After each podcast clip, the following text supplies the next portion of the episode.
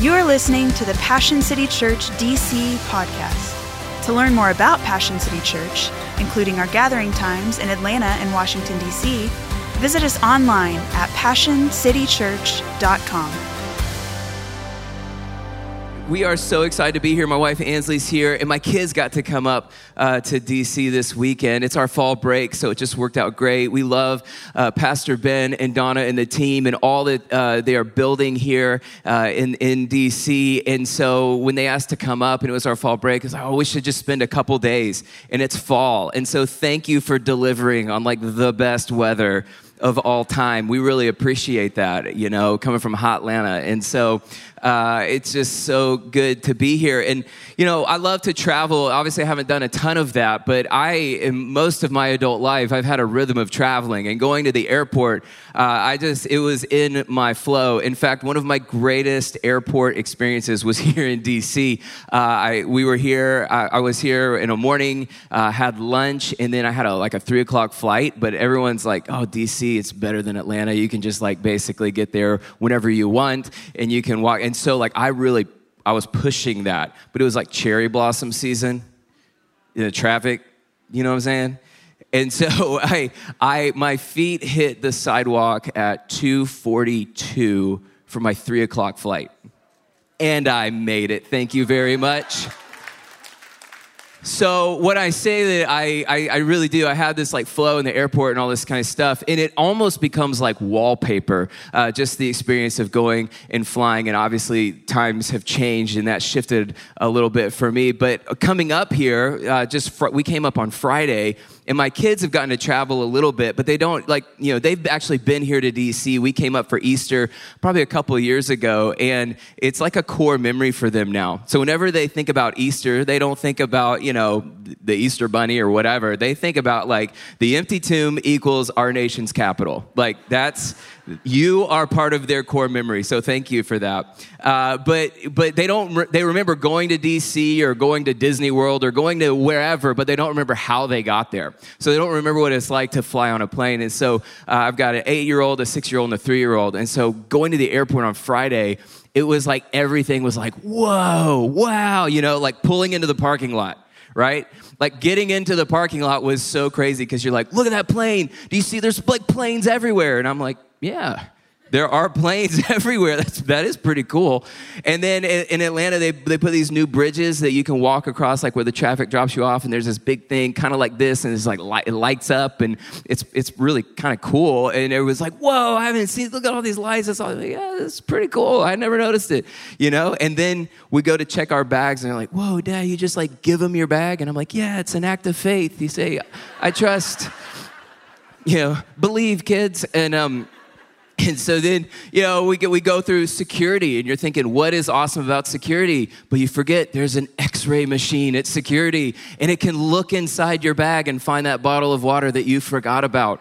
And so, you know, we move to the whole, we get to an escalator, right? And no one was excited about that. That was actually the tension in our story, you know, going through the airport because everyone's like crying and like, ah, you know, it's moving. And um, and so, but we made it. We made it. And then um, in Atlanta, it's pretty cool. We have a plane train. And I just think that's fun to say. And, um, and so we get on the train, and my three year old looks up at me, you know, and, and through his little mask, he's like, uh, he's like, I thought we were getting on a plane. he's like, Dad, obviously this is a train. Uh, you, have messed things up. I was like, Yes, it's taking us to the plane. It's why it's called a plane train. Um, and so, anyway, we finally get on the plane and we're looking out the window and we're doing all the things. We take off and it's amazing. It's like, whoa, there's the ground, all that kind of stuff. But here, even this is like, like their eyes are, their, their mind is being blown like every step of the way. And um, Ansley and, and Shiloh, our six year old, are in this seat. And then I'm in the row with my uh, three year olds right here, my eight year olds right here. And my eight year old, Anna Jean, she like, she can read, right? So she's like, doing the screen. She's finding the movie. She's like, okay, Disney, cool. I got all these. Look at this. this is my own personal selection. My three year old looks over and goes, whoa, that's cool. and then he starts like working the thing. And it's like, I have my own personal, I don't have to watch what you want to watch. Like, we can all watch our thing. Like, everything about the experience was blowing their minds. And all of a sudden, me, who've experienced everything was kind of like wallpaper, I'm now seeing air travel through a whole new set of eyes. And I'm hoping and praying today that you may have come into church. You might have been a part of this thing. You might have heard messages. You might have sung the songs. But I'm hoping and praying that as we gather today and as that we meet, that you would see Jesus with a whole new set of eyes today and it wouldn't be like wallpaper to you. It wouldn't be rote and routine. It wouldn't be uh, just this, this ritual thing that we do every single week, but that you would come into this place and that you would see Jesus with a new sense of awe and wonder.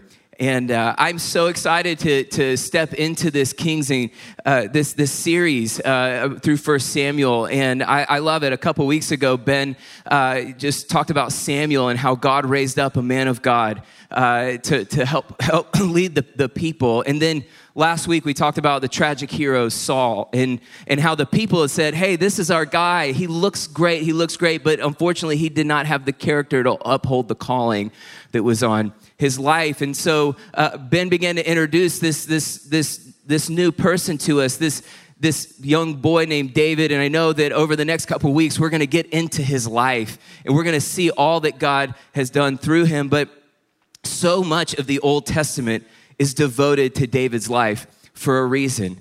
Uh, so much of the story of the Old Testament is devoted to him. He had a lot of victories in his life, and he also had a lot of valleys. Uh, he definitely had his issues, right?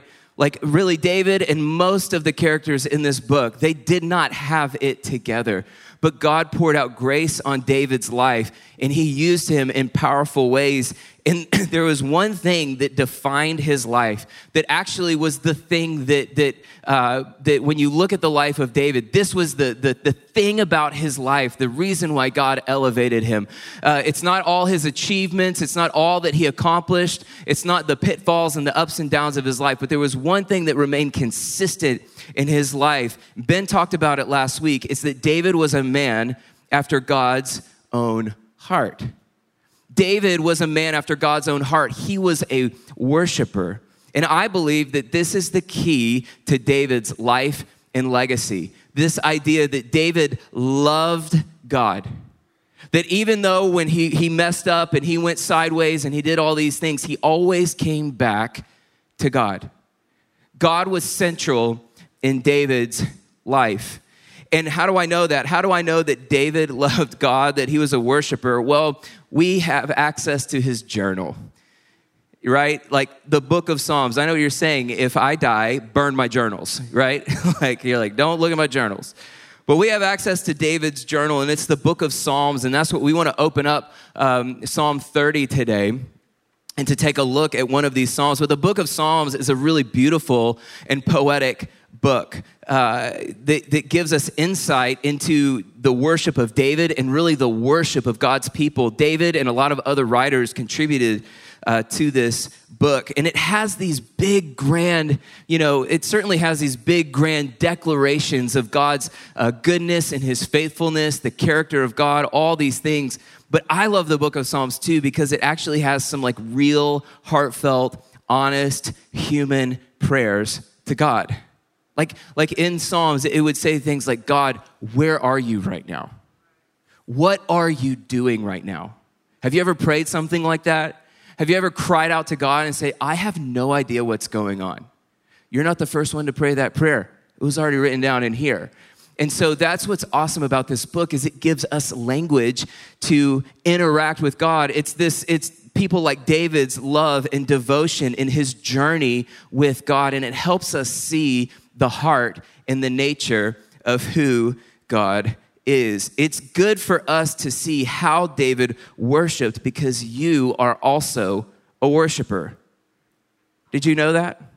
I know a lot of us gathered in this place to come and worship God today, and but you know, chances are high that whether you're here in the Howard or you're watching online today, that there are people here that like I I wouldn't so go so far as to say that I'm a worshiper of God. I may be checking this out. Uh, I'm asking some questions. I, to be honest, I don't even know how I got into this space today, but I don't think I would go as far as to say that I'm a worshiper. I'm not a creative. I don't have the hair of John Harkey. You know, like it's like I don't know necessarily. That's not me. But you and I, every single one of us in this place today, were made to worship someone or something. And the way that you find out what you worship is you trace your time your energy, your talent, what you spend your money on, what drives you, what motivates you, where you go to to find satisfaction, I would argue that's the thing that you worship. Because that's the thing that means the most to you. Because you're saying, I, I love this. I'm, I'm orienting my life. Maybe for you, it's your career it's your accomplishments, it's your resume. And so every decision that you make is so how, how is this gonna play? How is this gonna look? If I make this move, this happens. If I make this move, this happens. And at the end of the day, I've got to make sure that I look really, really great. And so then I would argue that maybe you are at the center of your worship. So you're a worshiper, you're just worshiping you, or you're worshiping a career, or you're worshiping a party, or you're worshiping a way of life, whatever that thing is. And for many of us, we settle, so many of us, we settle for lesser things. And so the, this is where all the problems in our life come is that we, we, we try and put all our hope and all our trust and all our worship towards something that really isn't worthy of, of that worship. And so we're let down. And that's when we get anxious and that's when things get uncertain for us, is that we're trying to worship something that's not worthy of it. But if we set our heart and our mind and our lives on Jesus, we will find that He alone is worthy of our worship. So today, we're going to look at Psalm 30. And in Psalm 30, we're going to see from David, he's going to tell us about what God has done in his life. And as he does that, he calls up the people to come and to worship God. So let's take a look at it. Psalm 30. Uh, it's not many verses, so we're going to read all of them. Are you guys up for it? Okay, that was that was good. Let's get wild, DC. Let's get wild. Are you up for looking at Psalm 30? There we go. I knew you had it in you. That coffee's kicking in. All right, let's read it together. Psalm 30, verse 1. I will exalt you, Lord. Don't you love that? That worship is an act of your will. It's part of your want to, that you will exalt the Lord. It says, I will exalt the Lord. For you lifted me out of the depths and did not let my enemies gloat over me. Lord my God, I called to you for help and you healed me. You, Lord, brought me up from the realm of the dead. You spared me from going down to the pit. Sing praises to the Lord, you, his faithful people. Praise his holy name. For his anger lasts only for a moment, but his favor lasts a lifetime. Weeping may stay for the night, but rejoicing comes in the morning. When I felt secure, I said, I will never be shaken. Lord, when you favored me, you made my royal mountain stand firm. But when you hid your face, I was dismayed. To you, Lord, I called to the Lord I cried for mercy. What is gained if I am silenced? If I go down to the pit, will the dust praise you? Will it proclaim your faithfulness? Hear, Lord, and be merciful to me. Lord, be my help. You turn my wailing into dancing. You remove my sackcloth and clothe me with joy, that my heart may sing your praises and not be silent. Lord my God, I will praise you forever. I love this psalm so much, and just as I've been spending time with it over this last week, because it gives us incredible insight into who God is. In this idea that God loves to deliver people who need help.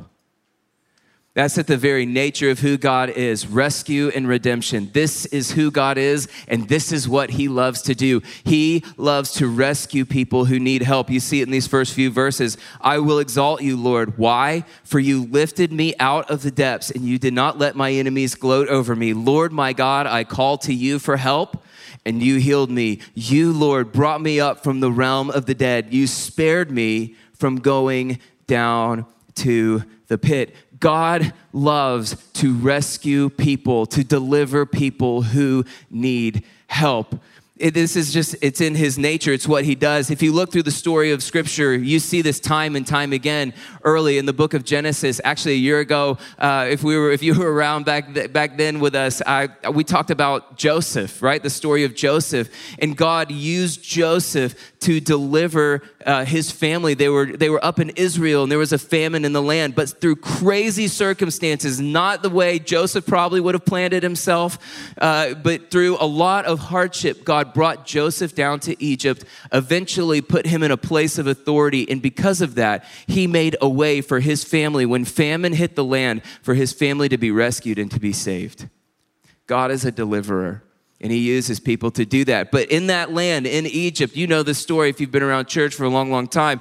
The nation of Israel grew to a lot of people, and the Egyptians are like, oh, we don't, we don't like this. And so they oppressed the people and they enslaved the people. But God is faithful to his people, and he raised up someone named Moses.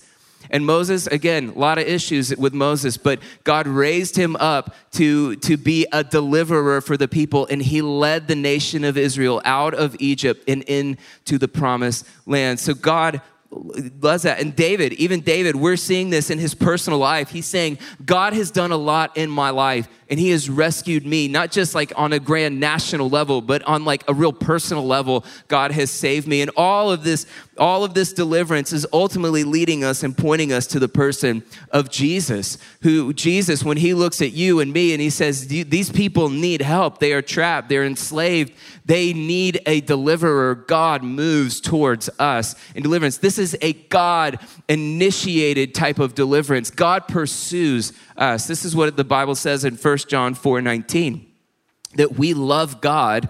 Why? Because he first loved us.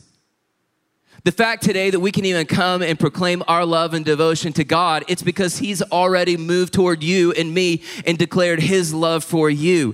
That's, that's what he, He's done. He, that, that, Jesus has come to us, He's pursued us. And, and, and maybe you're sitting here today, you're going, like, I'm, again, I don't know why I'm here. And the thing is, is God wants you to know He has not stopped pursuing you. The fact that you know someone in your office who loves Jesus, and then you met someone in your building who also does, and they seem actually kind of cool and normal, but yet there's something different about their life. And so somehow you found yourself in church today. Maybe you're even watching online because you didn't even want to come to the building, but you're kind of interested about it.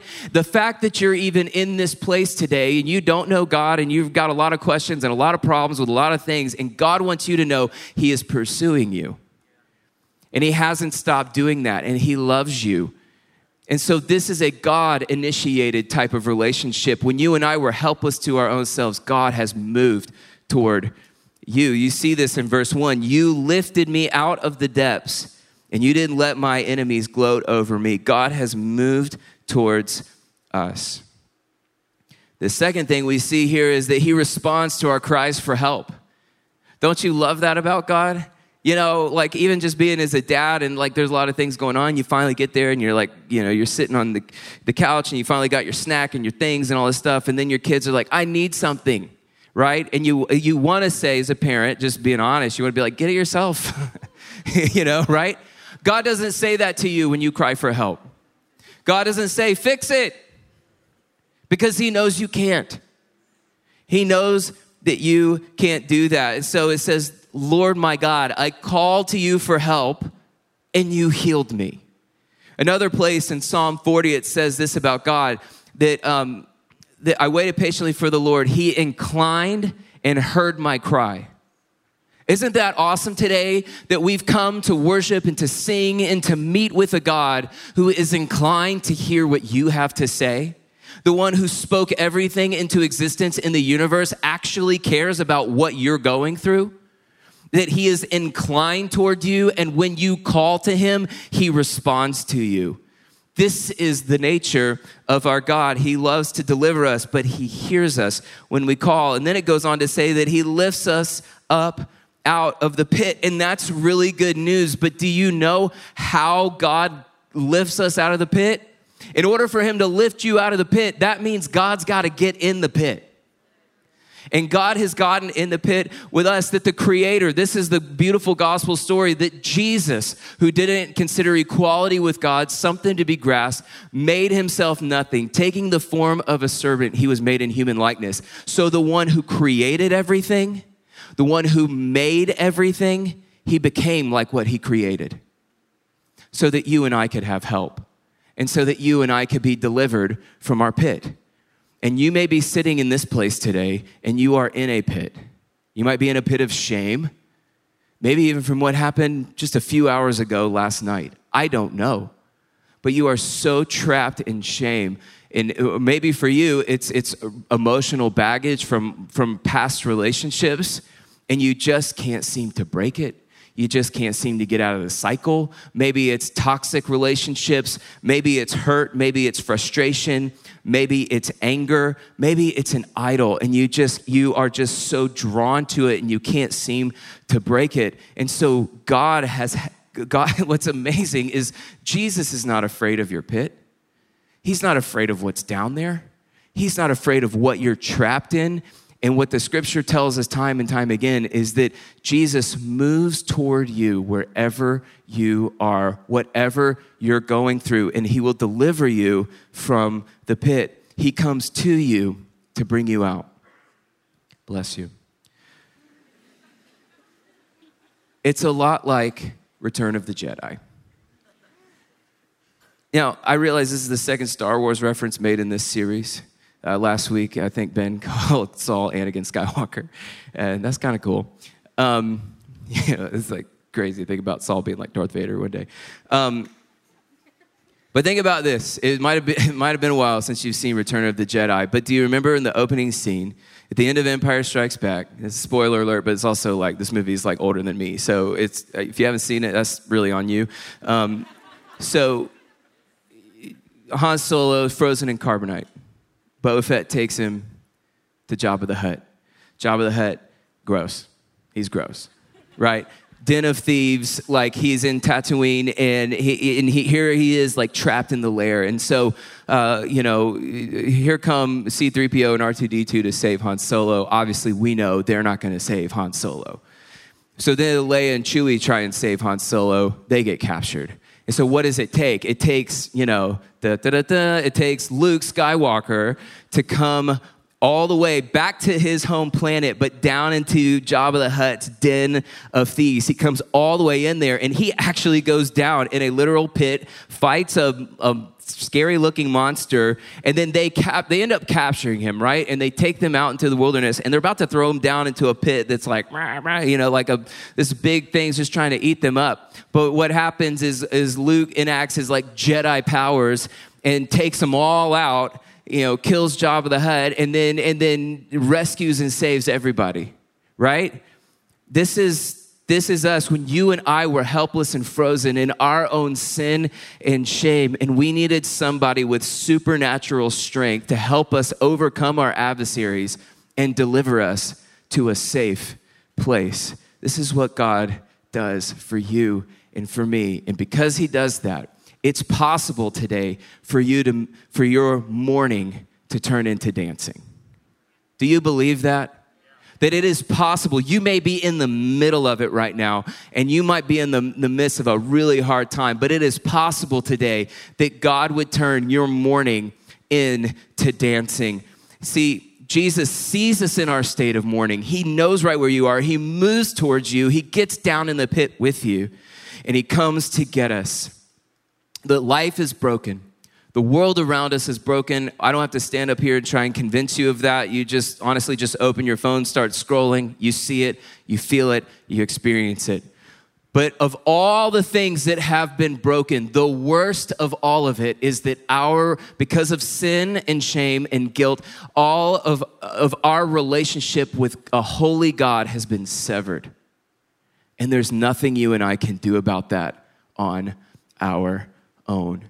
You see, but God has been, throughout all of human history, been moving towards us to rescue us. And in David's day, the way the people of God would worship was at the tabernacle. And I don't know if you know anything about the tabernacle, but it was this God initiated way of saying, I am going to call up a group of people uh, on the earth and they will be my people. And, and, and my presence the, would, would live in the most holy place of that temple. They called it the Holy of Holies. But in order to access the Holy of Holies, the, there was this elaborate process of sacrifices that you would have to make. And so the people would have to acknowledge that, say, we've got sin in our life. And so they would bring these sacrifices before the Lord through this tabernacle, and priests would come in. And one priest, one day a year, could come into the most holy place in the Holy of Holies. And you know what? You know how intense the Holy of Holies was? They'd tie a rope around his ankle, you know, because in case it was so intense that they'd have to pull him out because what separated God from everyone else was this veil. And there was a separation because his holiness is so intense for our brokenness that there has to be some type of covering, some type of protection. And that's what this veil was. But there was a separation because of that. And on the day that Jesus died, on the day that he was on the hill of Calvary and his blood poured out as a sacrifice for your sin and for my sin.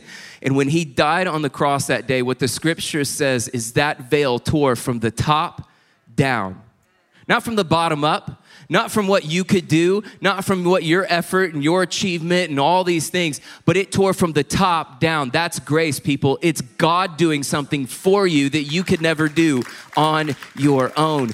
You see, Jesus sees you in your mourning. He sees you in your in your state of, of wailing and, and, and tears through the veil and runs to meet you to restore the broken relationship that's between you and God. You see, there is no separation anymore. We don't have to be alone. You don't have to be alone today.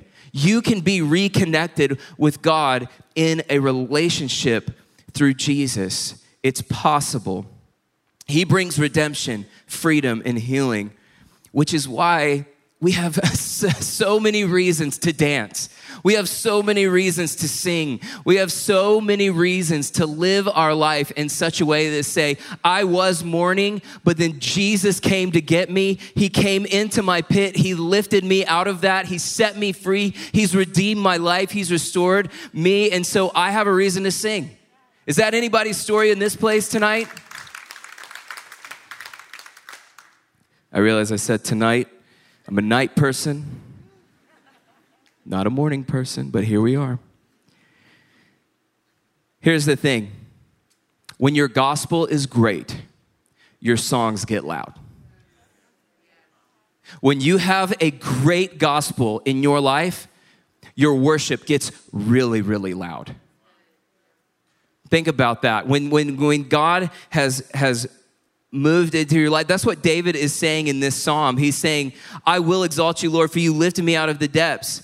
Like I was in the pit, I was in the pit, but you pulled me out. So sing praises to the Lord, you, uh, you his faithful people. Praise his holy name on down at the end of verse 11, it says, You turned my wailing into dancing. You removed my sackcloth. And what did you do? Clothe me with joy. That my heart, this, uh, you did all of that for a purpose. I have a reason that my heart may sing your praises and not be silent. Lord my God, I will praise you forever. God did this for me. What David is saying, he's saying, God did this for me, and he can do it for you. So, this is how we live our lives. This is how you walk through your life is to say, look what's possible. You know, your coworkers, your family members who are so far from God, when they look at your life and they, you, what, what they should see is what is possible when they know God. What's possible when you walk with God is that He has delivered me and He can deliver you too.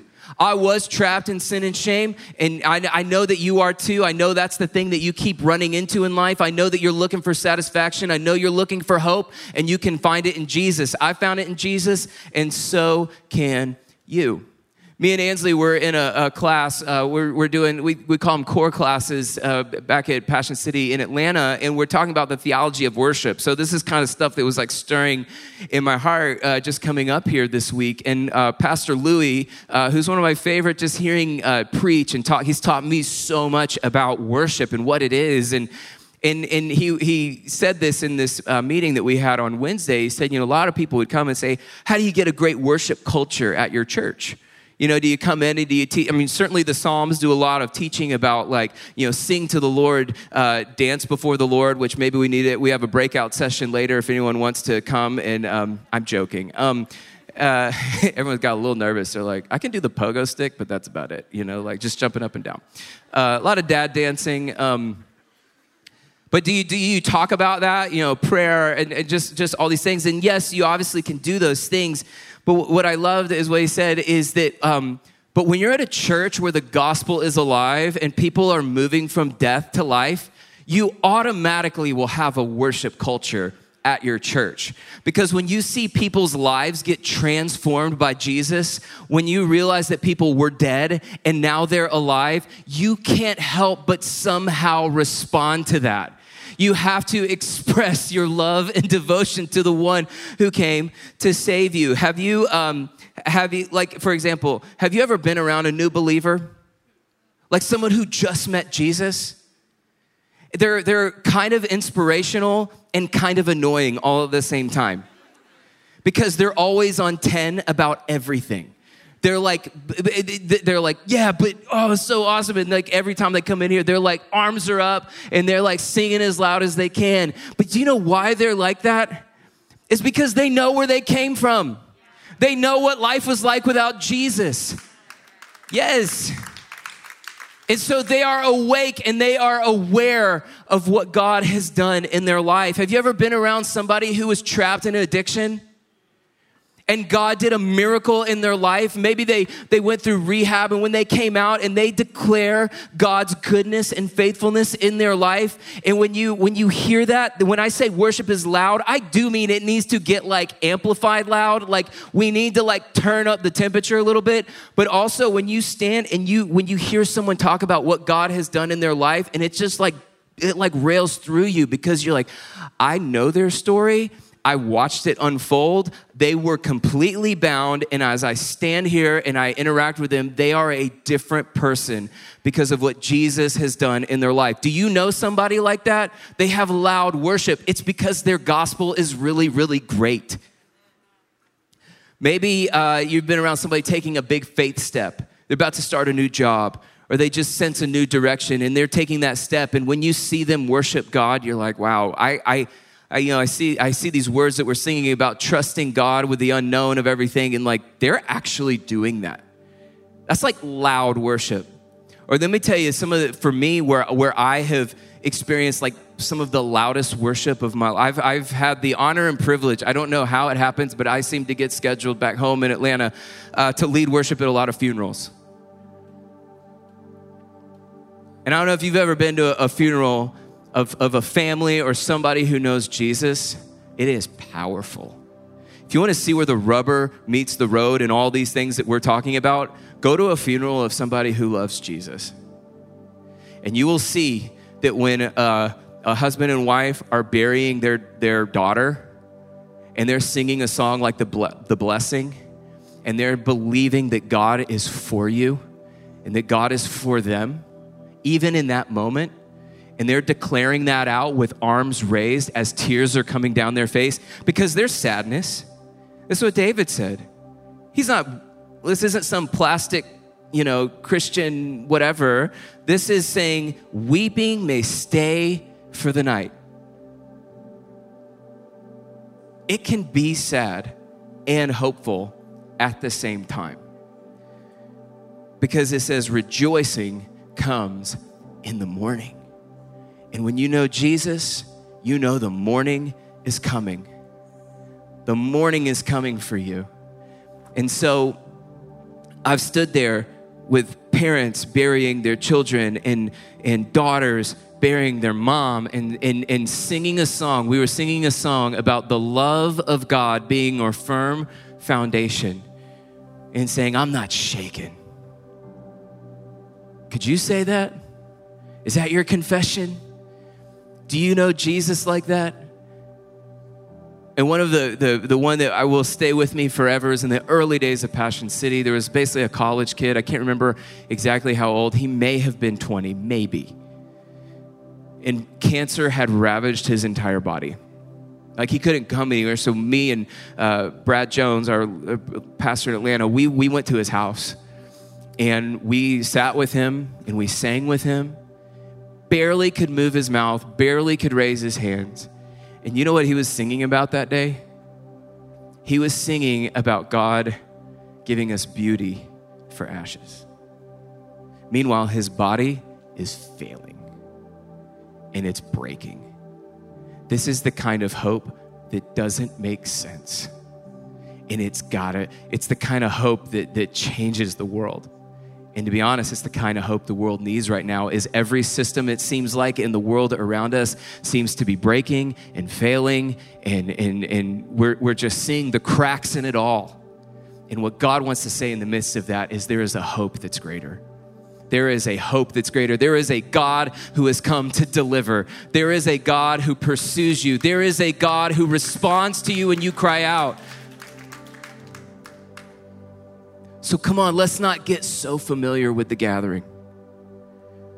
Let's not get so familiar with being in this space that we just stand up when the music comes on, that we just listen, and then we go out and we're not affected by any of it but we've come into this place today to meet with an almighty God, a God who redeems, a God who restores, a God who lifts us up, who gives us beauty for our ashes, and who has come to rescue you today. You are a worshiper, so let's worship the only one who is worthy of our worship. Our life and our songs tell the story about what God has done for us, that He's totally met us in our pain, He's met us in our hurt. And because of Jesus dying on the cross, because He rose again, He has transformed our lives forever.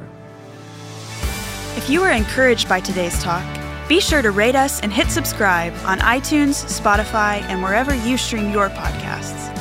To experience other talks, videos, and live gatherings, visit us online at PassionCityChurch.com or download the Passion Movement app. And again, thanks for listening to the Passion City Church DC podcast.